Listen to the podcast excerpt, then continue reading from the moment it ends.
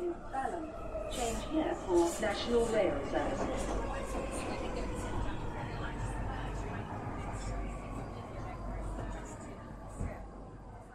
Bine revenit în stația Londra. Eu sunt Manel Cheța de la manelcheța.com și tu asculti podcastul Un român în Londra. Suntem la episodul 240 denumit A venit ninsoarea. În acest episod vreau să vorbesc despre ninsoarea cea mare venită în Londra, chiar pe 11 decembrie 2022 și bineînțeles despre ninsorile din alte decenii în Londra, dar fiindcă deja s-a scris despre treaba asta de multe ori. Înainte de orice, vreau să fac un mic anunț. Podcastul de față este partea Think Digital Podcast Network și mă găsești pe Podbean, iTunes, Spotify, Radio. Chris Media și pe YouTube. În continuare fac o recomandare de carte și anume este vorba de Value Investing de Bruce C. Greenwald și restul echipei.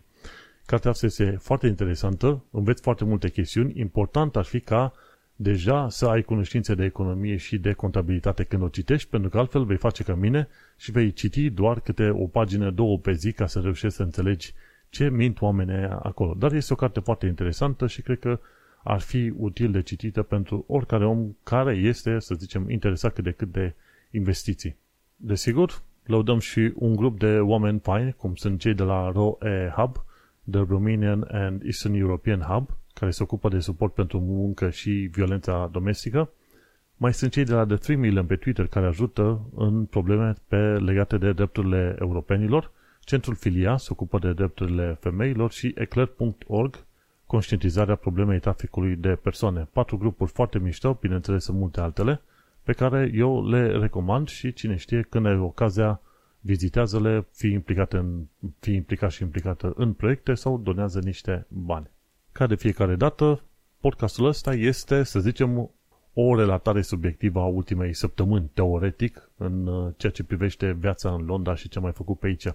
Cine știe că mai durează acest podcast, important este că are deja vreo 6 ani și ceva, cred că am trecut de 6 ani de zile. Uite, suntem la episodul 240 și probabil că ar mai fi destule materiale de povestit în acest uh, podcast. Cine este curios să știe cum au evoluat, să zicem, uh, lucrurile prin Londra în ultimii câțiva ani de zile, de ce nu, are acele episoade de podcast și eu sunt, într-un fel, reporterul de la fața locului să zic, ok, ce s-a mai întâmplat în ultima săptămână și, în principiu, ce am mai văzut și experimentat eu în uh, ultima asta săptămână.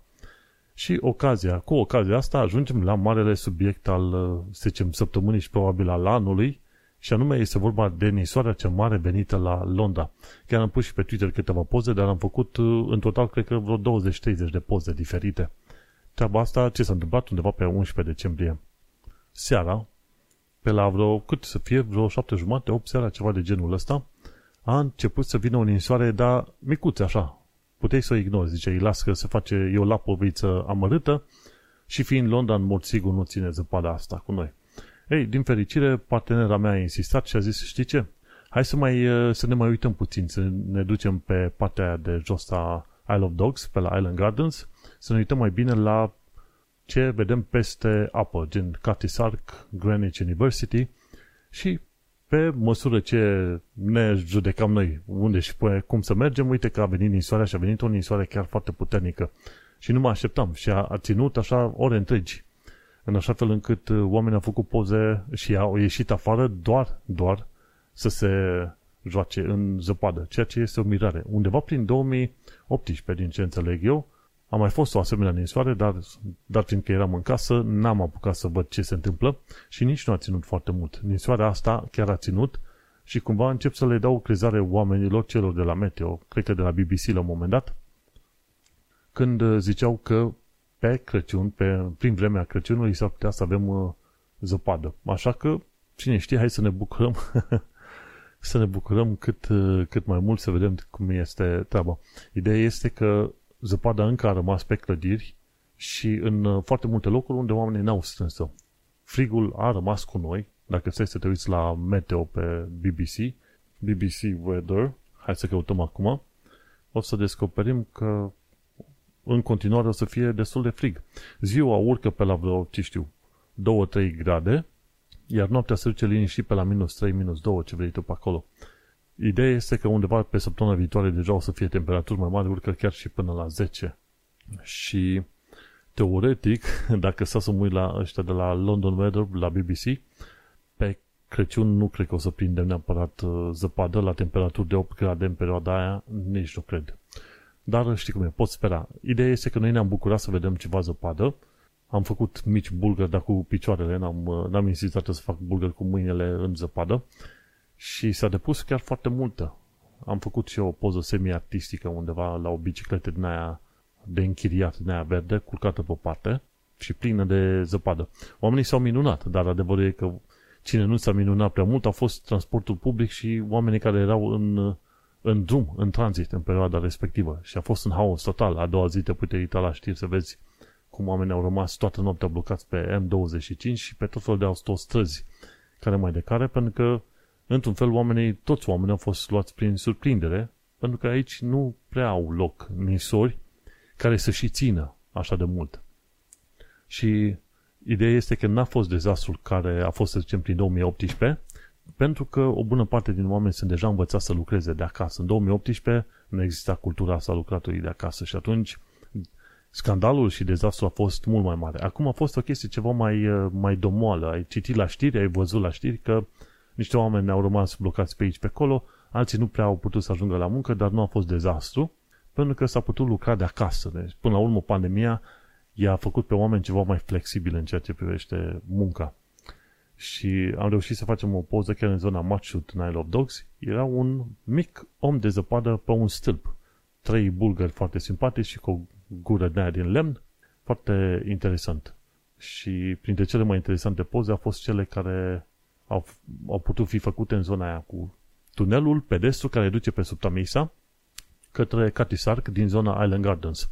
Și acolo ai niște plante din asta mai exotice, ananas, ceva de genul ăsta, palmieri, care erau pline de zăpadă. Foarte interesant să vezi zăpadă pe asemenea plante. Și ne-am cam bucurat, ne-am plimbat așa câteva ore prin zăpada respectivă, prin scârțitul de zăpadă.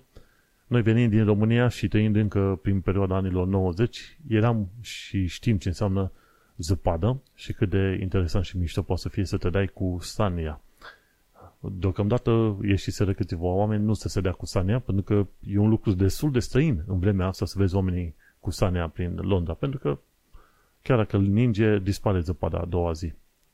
Și cu ocazia asta, cei de la London s-au pus chiar pe Twitter un link la un moment dat cu Vintage Photos of London in the Snow. Și din ce am văzut eu, din ce au scris oamenii ăștia pe aici, cam o dată la 10 ani de zile apare câte o ninsoare în asta mai puternică prin Londra, unde nisoarea chiar rămâne măcar câteva zile, timp în care, așa cum zicea în articolul respectiv, măi, oamenii și cu sănile, le aveau cumva acasă făcute undeva ținute într-un uh, dulap, într-un uh, subsol sau într-un pod și luau uh, sănile respective și și la plimbare, deja să se dea pe zăpadă. Pentru ocazie, odată la 10 ani de zile. și, cum îi zice, chiar în pozele astea arată, uite, 1938, oamenii se băteau cu zăpadă în zona Trafalgar uh, Square. În 55, la fel, în zona Hampstead Heath, oamenii erau cu schiuri. În 54 uh, a fost o altă zăpadă de aia foarte puternică, de a înghețat, uh, au înghețat niște lacuri mai mici. Și 62 la fel a fost o ninsoare puternică, 66, 62 din nou și cam așa. Mi se pare că a mai fost și prin, ce, prin anii 70, dar la fel. În principiu, cam o dată la 10 ani de zile ai o ninsoare din astea mai puternică și mai interesantă. Și dintre toate ce mi-a tras atenția este 1947 în Trafalgar Square tot felul de mașini de alea stilul ăla vechi, cum le știm noi din filme și din jocuri, mașini de butucănoase, dar simpatice, parcate cumva hai-hui ori nu, nu mergeau cum trebuie, nu pot să-mi dau seama bine din poză, dar cred că au fost parcate hai-hui și plin de zăpadă peste tot. Așa că este un fenomen interesant. Vedem când o să apară următoarea ninsoare și cine știe, poate data viitoare chiar o să facem și noi un om de zăpadă. Deocamdată am lăsat pe alții să facă om, oameni de aia micuți de zăpadă. A fost o experiență faină, simpatic pentru Londra, o chestiune foarte rară, și, efectiv, ne-am bucurat. Altceva n-am ce zice. Aici trebuie să prezint și o oarece informație în context.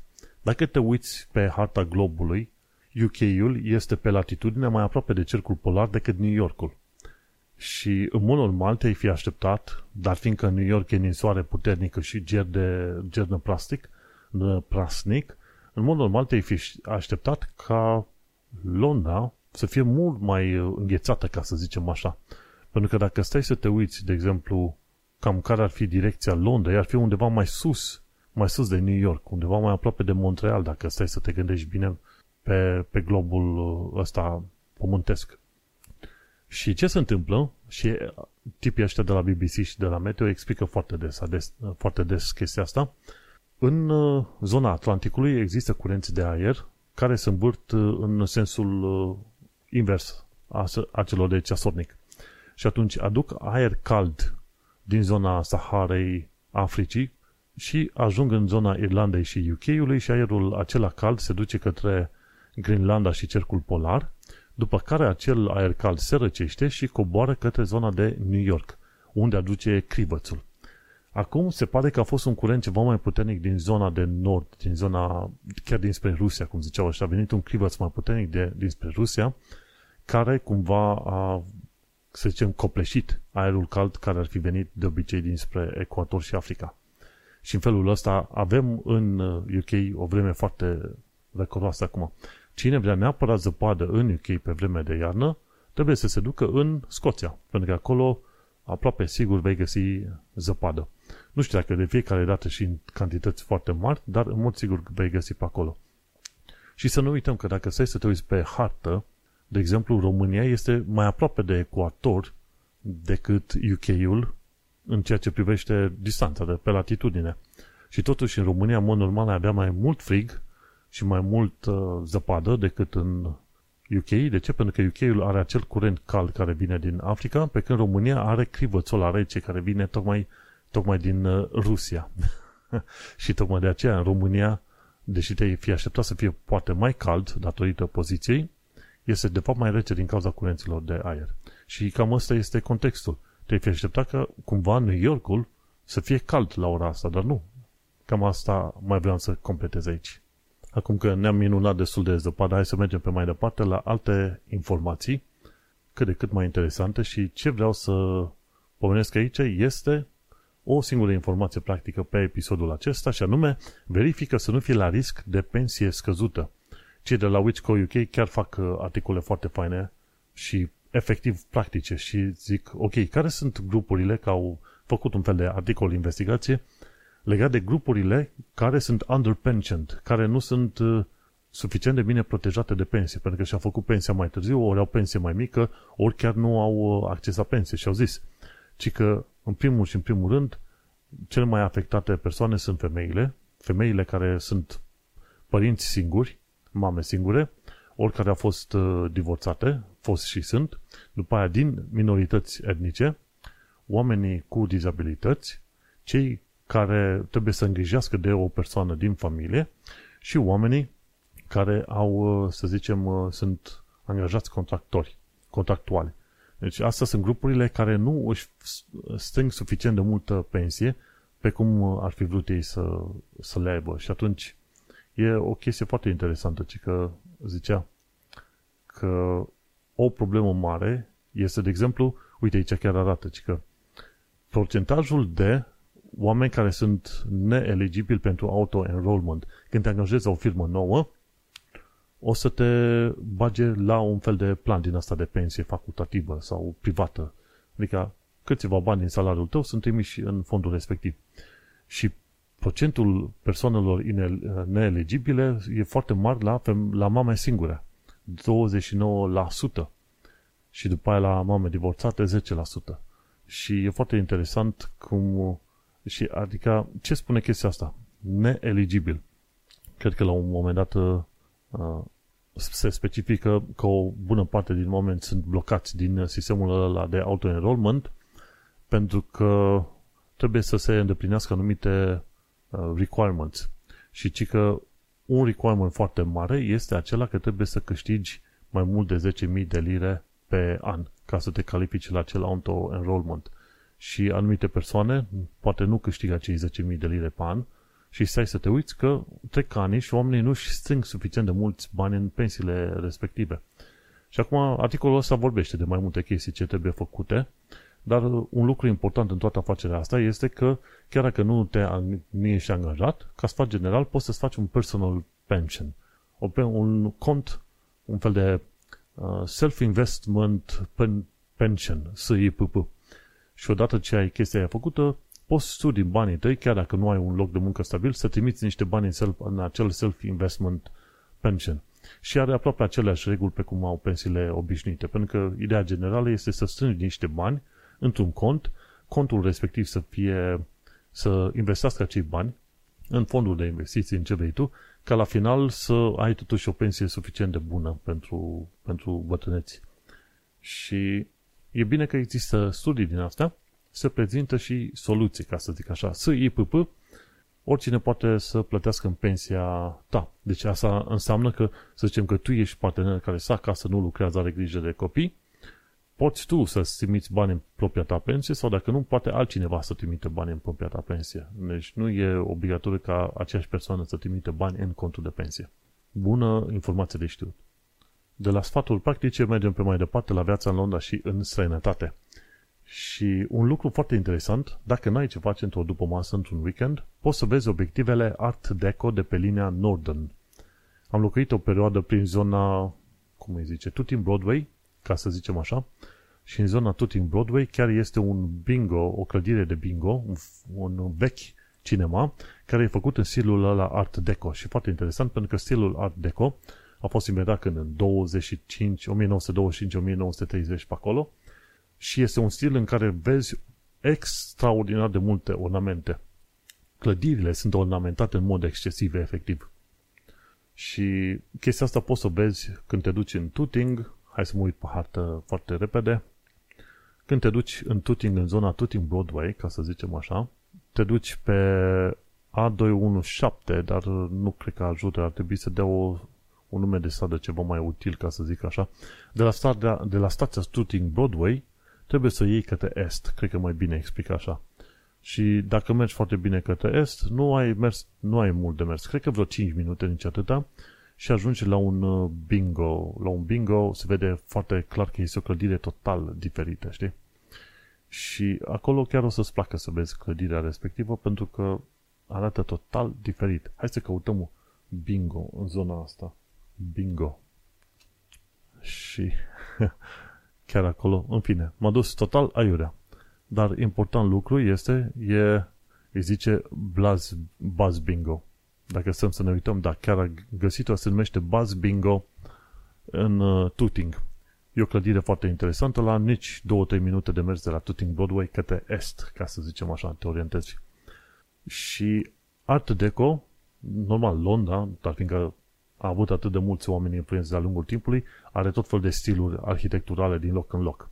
Și pe linia Northern, cred că găsești, mi se pare, vreo 7 sau 8 asemenea obiective interesante. În filmul ăsta de la London se explică, ok, în fiecare obiectiv ce găsești foarte fain. Iar la Buzz Bingo, chiar în Tooting Broadway, au o hală foarte interesantă lunguiață și cu oglinzi de o parte și de alta. Și e foarte interesant. Se, se numește sala oglinzilor sau ceva de genul ăsta. Și te poți duce. Vezi, poți să faci călătorii din astea tematice pe orice fel de linie și găsești. Postmodernist, modernist, art deco, ce vrei tu pe acolo. e, chiar, e chiar distractiv dacă ai timp și energie să urmărești obiective din asta. În Londra nu te plictisești. Poți să iei un cartier la rând și să-l vizitezi din tot fel de puncte de vedere, de la marketurile alea obișnuite până la chestiuni de arhitectură sau istorice. În principiu găsești aproape orice dacă ai chef de ieși la o plimbare. Și tot la secțiunea asta cu viața în Londra și în sănătate avem un subiect foarte interesant legat de lucruri de făcut în perioada 12-18 decembrie 2022. Și te poți duce să vezi în perioada asta Christmas by the River. Și acolo găsești tot fel de instalații luminoase în zona, să zicem, Shard și Tower Bridge. Chiar foarte interesant. Are loc până pe 2 ianuarie și găsești tot felul de lucruri interesante, mai ales sunt evenimente specifice, dar te duci acolo ca să vezi luminițele. Și cred că atunci când o să apucăm să ieșim puțin la plimbare, va trebui să mergem pe acolo, pentru că este și Hayes Galeria, care are un market fine și este un fel de Christmas market întotdeauna are loc pe zona respectivă. Chiar și pe data de 16, da, pe 16 decembrie, în două zile de acum încolo, vineri, în zona South Key Plaza va fi un fel de Christmas market. Și sunt curios să văd dacă au și până la ce oră ține acel Christmas market. Undeva, cred că până la 8 seara îl țin deschis. Ceva de genul ăsta. Ce ai mai putea vedea în perioada asta este să te duci chiar și la Greenwich University. Chiar acolo este un, uh, o expoziție numită The Museum of the Moon. E la Old Royal Naval College și cred că s-a deschis de marți, adică de ieri.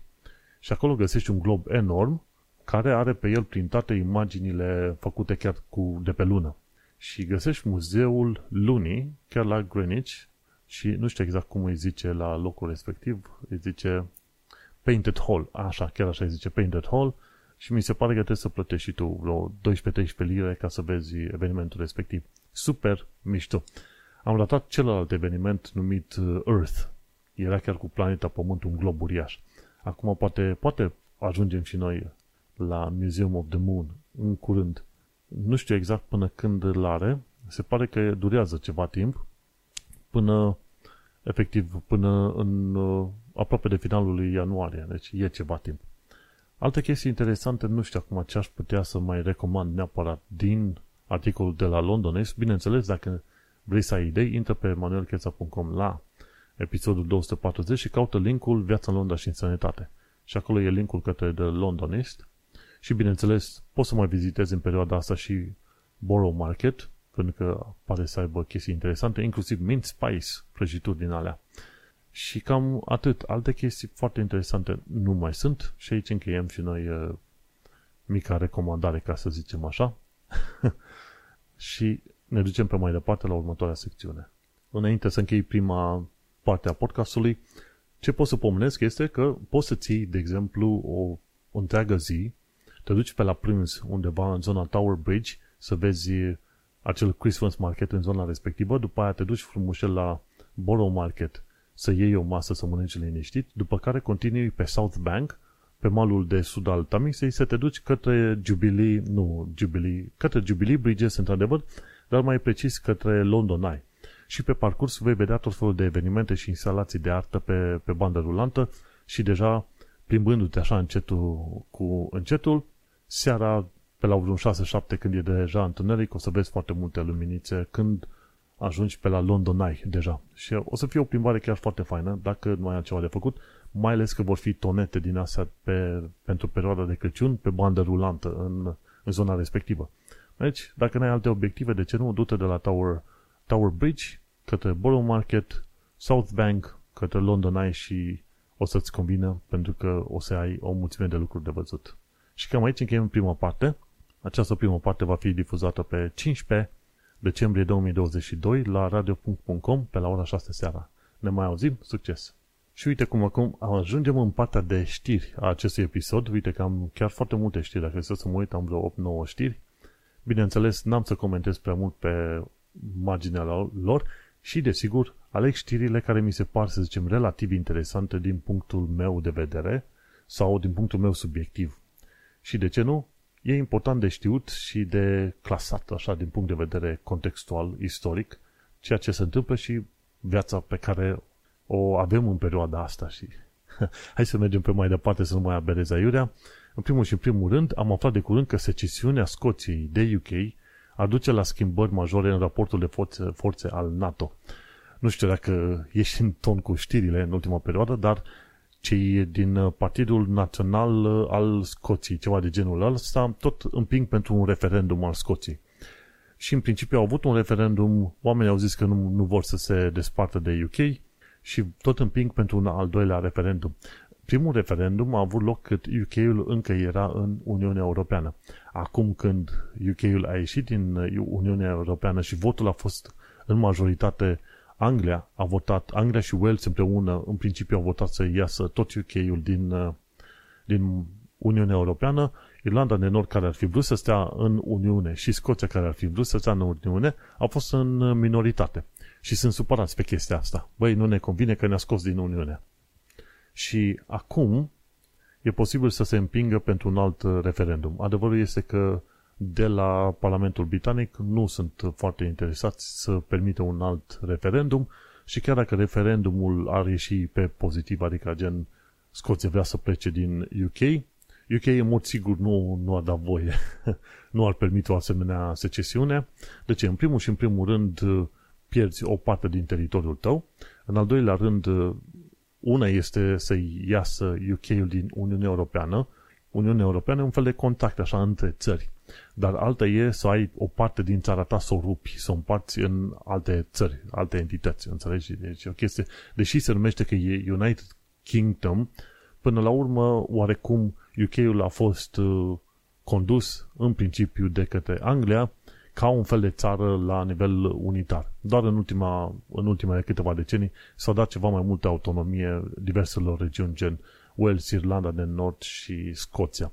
Dar, în principiu, alea sunt re- regiuni, nici măcar regiuni autonome, dacă vrei să le spui așa. Deci, faptul că li se zice țări e, e o chestie mai mult de nuanță decât de altceva.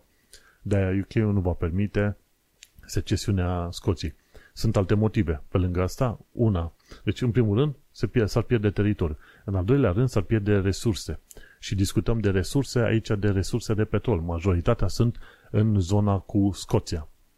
A treia, pierzi acces la cercul polar, cât mai aproape de cercul polar și cât mai aproape de Islanda, ok?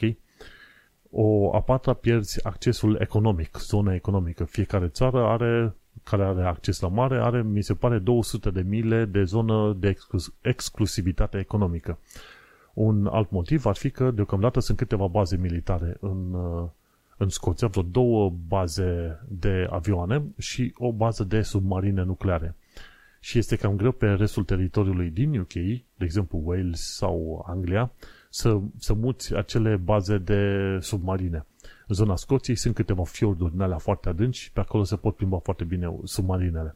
Gândește-te că dacă Scoția ar ieși din UK, Scoția în mod automat uh, n-ar mai fi nici în NATO și n-ar mai fi nici în Uniunea Europeană. Moment în care zona acoperită de UK ca zonă de protecție și de securitate, care duce cam din Scoția până în Islanda, aia n-ar mai fi acoperită, știi? Și ar fi ceva probleme pentru modul în care este monitorizat traficul, în special de traficul rusesc, de nave și de submarine.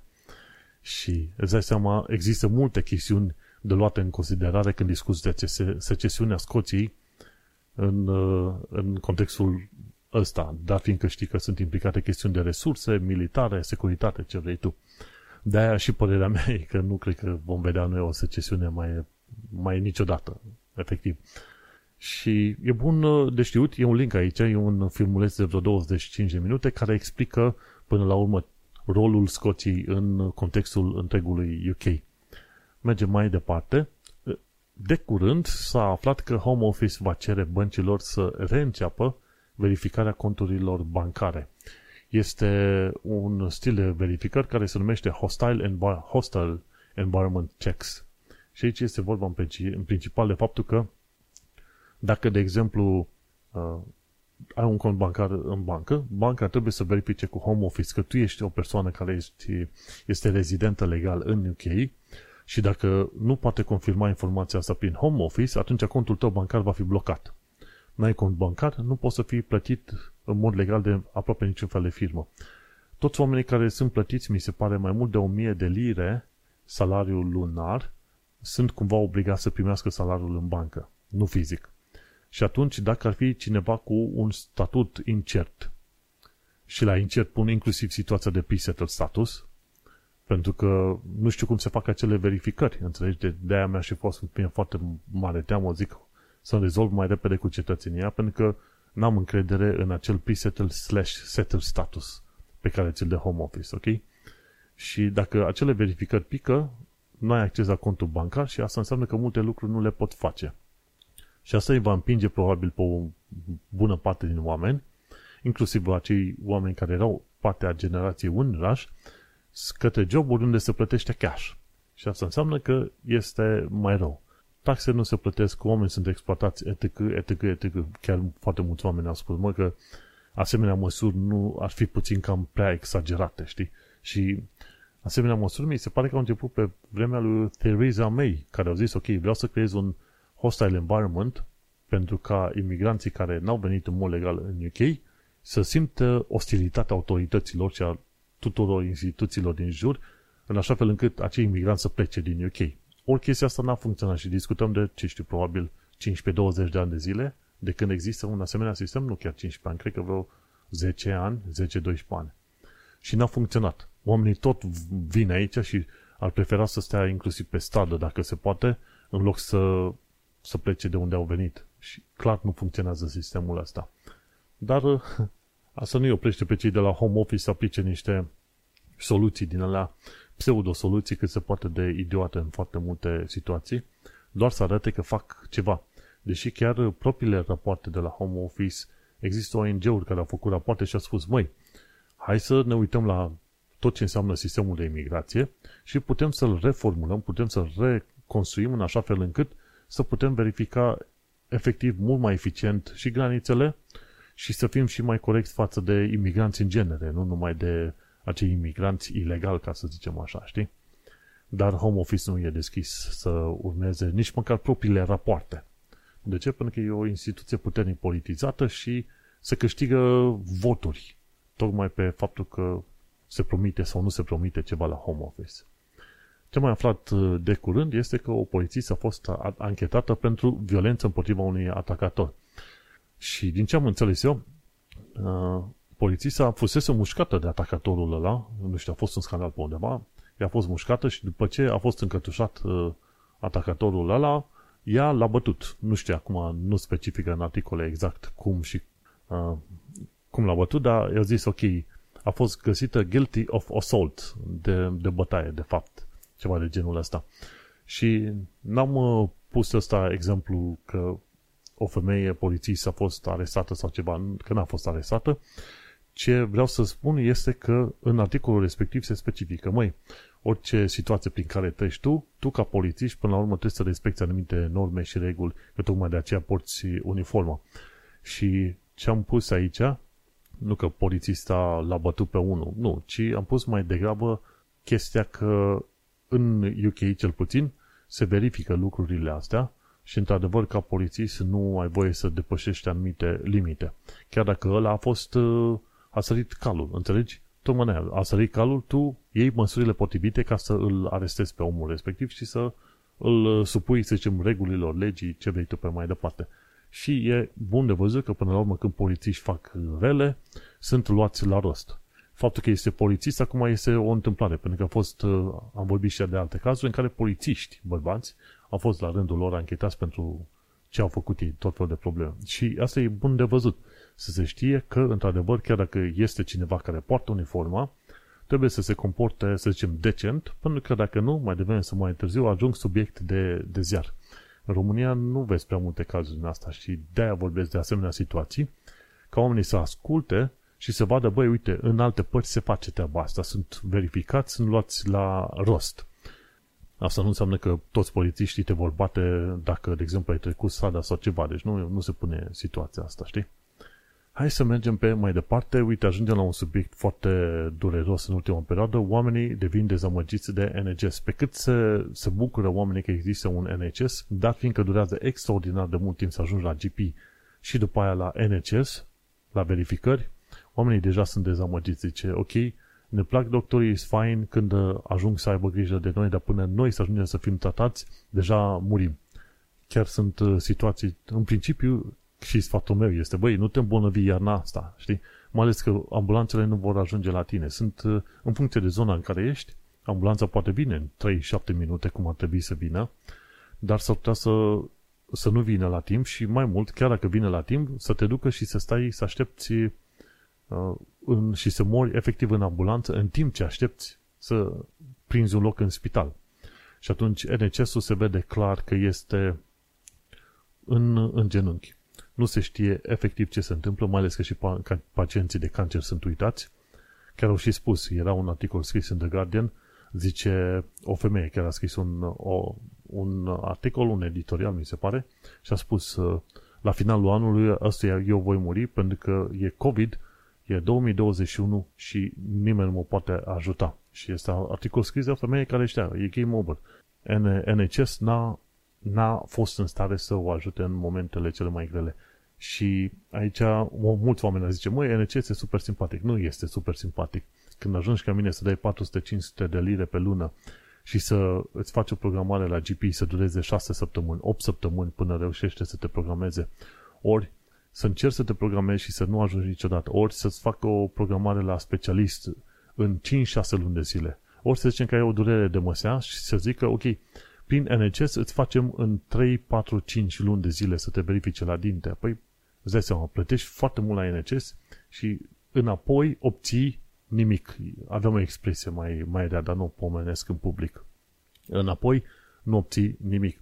Și adevărul este că există, mulți oameni zic, ok, guvernul e de vină. Nu, e ușor să dai vina pe guvern și dă și vina și pe guvern, pentru că și-a bătut și oamenii a joc de NHS, dar și NHS-ul în sine are niște probleme structurale interesante și am înțeles că cel mai mari probleme sunt la nivel de management. Ei, ca să rezolve probleme de management, angajează mai mulți manageri în loc să angajeze mai mulți oameni care ar putea fi angaj- angajați pe pozițiile necesare. Bineînțeles, nici Brexitul nu ajută, dar este vorba și de managementul prost la nivel de NHS. Așa că, până la urmă, e, e cam vremea ca oamenii să fie supărați pe NHS și să zică, băi, nu funcționez cum trebuie, uite-te, și în cazul meu. Am, am avut noroc extraordinar de mare că nu m-am îmbolnăvit ceva mai grav, să mă ponez să fiu în ambulanță și pe aia să stau ore întregi și eventual să mor așteptând în ambulanță. Și au fost multe cazuri din astea. Și nu s-a vorbit des pentru că vai să protejăm NHS-ul. Nu, prietene. Nu proteja niciun fel de instituție. Atâta timp cât taxele au fost luate, instituția trebuie să funcționeze într-un anumit mod, să zicem, cât de cât util. Dacă nu se întâmplă treaba asta, sorry, trebuie arătat cu degetul și NHS-ul și guvernul. Zice, băi, you're not fit for purpose, cum ar veni, ok?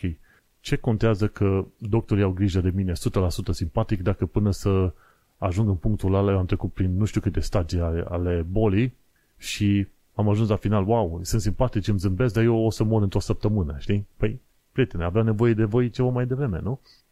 Tocmai de aceea am ajuns să plătesc, să zicem, asigurare din asta medicală privată, la Bupa, de exemplu, ca să mă asigur că dacă am ceva probleme, pot să-i sun repede pe ăștia de la BUPA să-mi dea măcar niște sfaturi, ceva mai mult decât ce, ce sfaturi îți dau de la NCS 111. Poți să sun la 111 și îți dă niște sfaturi, dar de obicei oamenii ăia vor fi complet pe lângă, efectiv complet pe lângă și îți vor da niște sfaturi în alea care efectiv nu te, nu te ajută la nimic. Zici că citezi din niște scripturi. Păi dacă se presupune că ai durere de cap, trebuie să stai o mână, ceva de genul ăla, știi? Și de-aia am preferat să merg pe chestie de, de dinți, tot cu uh, Bupa, am o asigurare de Bupa Dental și una de Bupa Health. Și ajung, a, ajung să plătesc din asta privată ca să mă asigur că la nevoie să am cât de cât un ajutor semi-competent, dar măcar la timpul, uh, la timpul potrivit. Și să nu uităm că NHS mi se pare că plătește doctori, contractori, 5.000 de lire pe zi. Deci dacă aia nu e o problemă de management pe acolo, atunci nu știu ce să fie, înțelegi? și cât de curând NHS-ul ar trebui să fie verificat din cap până în coadă și văzut ce se întâmplă, mai ales că apar tot mai multe probleme cu diversele trusturi din asta de NHS, în care managementul se comportă ca niște mafioți. Dacă doctorii spun că sunt probleme și mor pacienți, managementul de la NHS din trustul respectiv fac orice ca să scape de doctorii respectiv, or, efective. NHS-ul este construit într-un fel de trusturi din alea mafiote, în loc să fie ceva pentru oameni. Și chestiile astea încep să iasă la iveală tot mai mult, tot mai mult, tot mai mult. Așa că, da, e bine ca oamenii să fie dezamăgiți de NHS, să arate cu degetul și să spună, băi, nu sunteți fit for purpose. Hai să continui cu ultimele două știri, trei, ceva de genul ăsta, vedem. O, am aflat de curând că o londoneză va merge pe lună, teoretic un uh, miliardar japonez și artist pe deasupra, e și colector de artă, antreprenor și miliardar. E foarte fain, japonez, pe numele lui Yusaku Maezawa, vrea să strângă vreo 10 oameni cu care să meargă pe lună. Nu se știe exact când, dar mi se pare că va merge fie cu, ce știu, fie cu SpaceX, fie cu NASA, când se vor face călătorii pe lună. Probabil 2030, ceva de genul ăsta. Și o tipă din Londra pe numele ei Ryan Adam, de 37 de ani, artistă, a fost aleasă printre cei 10 oameni. Deci o londoneză va merge pe lună, ci și prin 2030 când o fi pe acolo. Foarte interesantă chestia asta. O să putem, uh, zicem, turist, turist spațial, dar măcar dacă o vedea pe, pe metrou pe acolo, deci să-i cerem să ne dea o semnătură, ceva, un autograf, pardon. Ce s-a mai întâmplat de curând? Uite că sezonul de warm, uh, sezonul de warm banks s-a deschis ci că mii de locuri calde create de către ONG-uri și consilii locale. Și aici vreau să atrag atenția asupra faptului că atunci când sunt probleme majore, societatea se, se strânge la un loc, tot felul de ONG-uri, oameni, ca să creeze condiții mai bune pentru restul uh, oamenilor din jur. Și sunt acele warm banks, bancuri de căldură, zone în care se pot duce oamenii care nu au suficient de multă căldură acasă sau nu își permit se duc să stea acolo la cald, să bea un ceai și să stea câteva ore la, la cald. Și consiliile locale din UK și ONG-uri pregătesc mii de locuri, asemenea locuri, în care să vină alți, alți oameni, 10, 20, 50 de oameni pe acolo. Fie că sunt cluburi de rugby, fie că sunt cluburi de sport, de community centers, multe din astea se vor deschide ca să îi ajute pe oameni să stea cât de cât la cald. Și da, într-adevăr, e culmea că se ajunge la o asemenea situație, dar pe de altă parte este foarte interesant să vezi cum societatea se mobilizează să creeze un mediu cât de cât, uh, sau o protecție cât de cât pentru acești oameni. Și o ultimă chestie, un lucru interesant, aflăm că este grevă pentru toată luna decembrie. Din fericire, într-un fel spus, pentru faptul că a existat deja COVID-ul și ne-a modificat tipul de activitate, o bună parte din oameni nu vor avea nevoie să folosească tren, transport public, ce vrei tu pe acolo. Și atunci vor fi cât de cât uh, protejați. Așa că grevele din uh, anul ăsta nu vor avea extraordinar de mult efect asupra omului muncitor. Dar uh, vor fi alte probleme. De exemplu, pe 7 și 8 decembrie au fost deja greva profesorilor, greva poștașilor în perioada... În ce perioadă este? Stai să ne uităm discutăm de grevă a poștașilor în perioadele astea 9, 14, 11, 23, deci nu o să-ți primești colecte, dacă depinzi de colecte să fie trimise până în Crăciun o să cam mai ai probleme. După aia trenurile nu merg pe perioada 13, 14, 16, 17, 24, 25, 26, 27. Deci dacă ai nevoie de tren în perioada sărbătorilor, deci chiar la chiar zona Crăciunului, ori săptămâna asta, e game over, n-ai șansă și muncitorii de la NCS vor avea grevă pe undeva pe cât, 21 și pe 28. Nu va fi o problemă chiar atât de mare că vor avea două zile de grevă. Cei mai mulți oameni, în mod uh, practic, nu vor fi afectați foarte tare. Ce vor fi afectați oamenii sunt cei care vor trebui să folosească trenul, poșta și să meargă cu avionul. Deci în perioada 24-31 sunt greve la Border Force și asta înseamnă că va fi mai greu să treci de secțiunea de securitate. Și dacă mergi cu avionul în perioada asta, respectiv de, din perioada de, ce știu, 20-21 încolo, ba nu, din 24, dacă stau să mă uit bine, că trebuie să văd exact culorile, da. Din 24 încolo, 23 încolo, ia-ți timp mult mai mult când te duci cu avionul dacă sfatul era înainte de minim două ore, probabil acum ar trebui să ții minim 4-5 ore, nici nu știu cât de mult.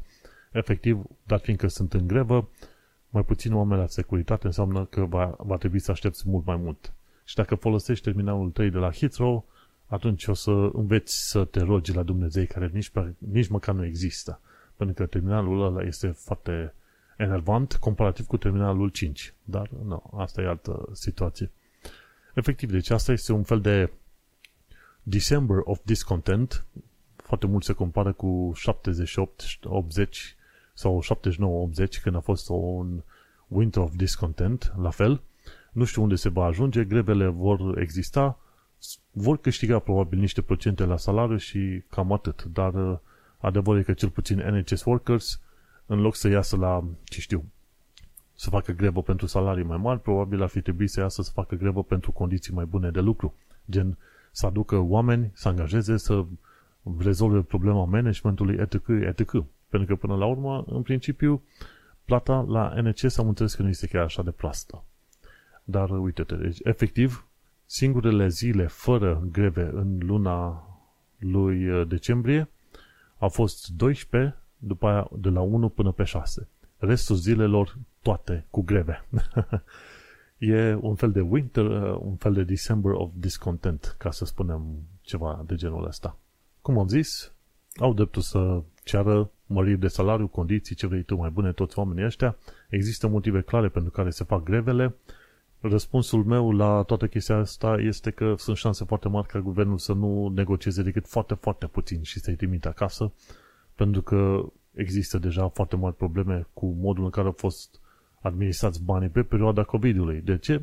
Pentru că s-au spart bani în foarte multe situații, în foarte multe direcții și chiar s-au și pierdut bani, îți dai seama că nu mai sunt bani de măriri de salarii în perioada asta. Plus că chiar dacă erau bani de măriri de salarii, cel puțin toate grevele astea au loc în sectorul public, da?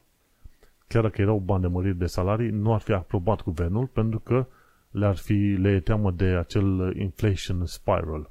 Și atunci, ce o să fie chestia asta? O să fie oamenii foarte supărați și guvernul actual o să aibă un nou, o nouă bilă neagră, să zicem, de la oameni și face mai sigură accesiunea la buriștilor la Parlamentul Britanic undeva prin 2024. Cool. Uite, suntem la final. Mersi fain că ai ascultat până acum.